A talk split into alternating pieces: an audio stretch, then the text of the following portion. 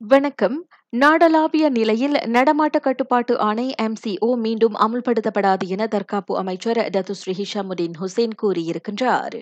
ஆனால் உருமாறிய புதிய வகை ஒமிக்ரான் கிருமி தொற்றை தடுக்க மலேசிய எல்லை கட்டுப்பாடுகள் கடுமையாக்கப்படும் என்றார் அவர். ஜனவரி மூன்றாம் தேதியில் இருந்து இதுவரை கவலையளிக்கக்கூடிய கோவிட் உருமாறிய கிருமி தொற்றை உட்படுத்தி தொன்னூற்று ஒன்பது கொரோனா சம்பவங்கள் பதிவாகியிருக்கின்றன.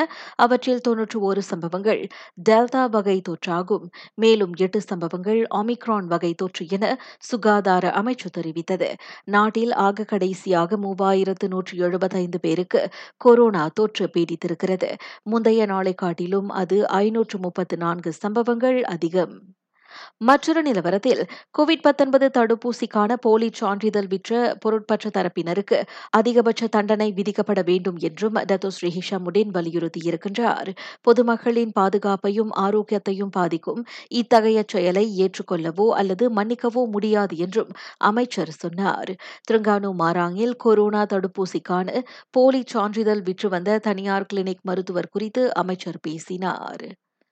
பொங்கல் பண்டிகை மற்றும் தைப்பூச திருவிழாவின் போது கோவிட் தடுப்பு எஸ்ஓபிகளை மக்கள் முறையாக பின்பற்ற வேண்டும்.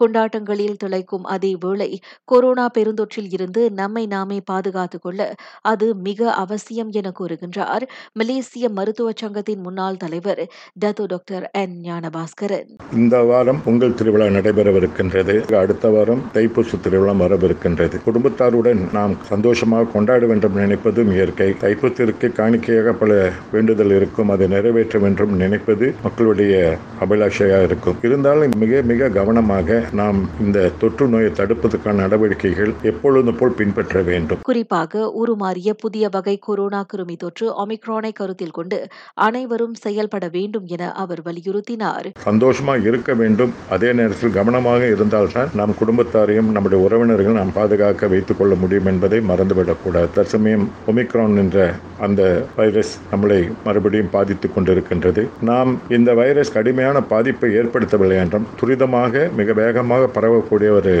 ஒரு வைரஸின் மாற்றலாகி வந்திருக்கின்றது. அதனால் நாம் இன்னும் அதிகமாக கவனமாக இருக்க வேண்டும். எனவே இயன்றவரை பொங்கல் மற்றும் தைப்பூசத்தை மிதமான அளவில் கொண்டாடுவது சிறப்பாக இருக்கும் என டாக்டர் ஞானபாஸ்கரன் தெரிவித்தார். அடுத்த வாரம் பதினெட்டாம் தேதி தைப்பூசத்தையொட்டி பத்துமலையில் நேர்த்திக்கடன் செலுத்துவோரும் பால்குடம் எடுப்பவர்களும் எஸ்ஓபிகளை கட்டாயம் பின்பற்ற வேண்டும் என ஸ்ரீ மகாமாரியம்மன் தேவஸ்தான தலைவர் தான் ஸ்ரீ ஆர் நடராஜா முன்னதாக வலியுறுத்தியிருந்தார். பினாங்கில் தைப்பூச ரத ஊர்வலத்தில் ஆயிரம் பேர் மட்டுமே பங்கேற்க அனுமதி உண்டு. தேசிய ஒற்றுமைத்துறை அமைச்சர் உள்ளிட்ட மேலும் சில தரப்புகளுடனான கலந்தாலோசிப்புக்கு பிறகு அவ்வெண்ணிக்கை நிர்ணயிக்கப்பட்டதாக பினாங்கு காவல்துறை தலைவர் தெரிவித்துள்ளார். கோவிட் பரவலை தடுக்க தைப்பூச கொண்டாட்டம் நெடுகிலும் அனைத்து எஸ்ஓபிகளும் முறையாக பின்பற்றப்படுவது உறுதி செய்யப்படும் என்றும் அவர் கூறினார். நான் சௌரியம்மாள் ராயப்பன் வணக்கம்.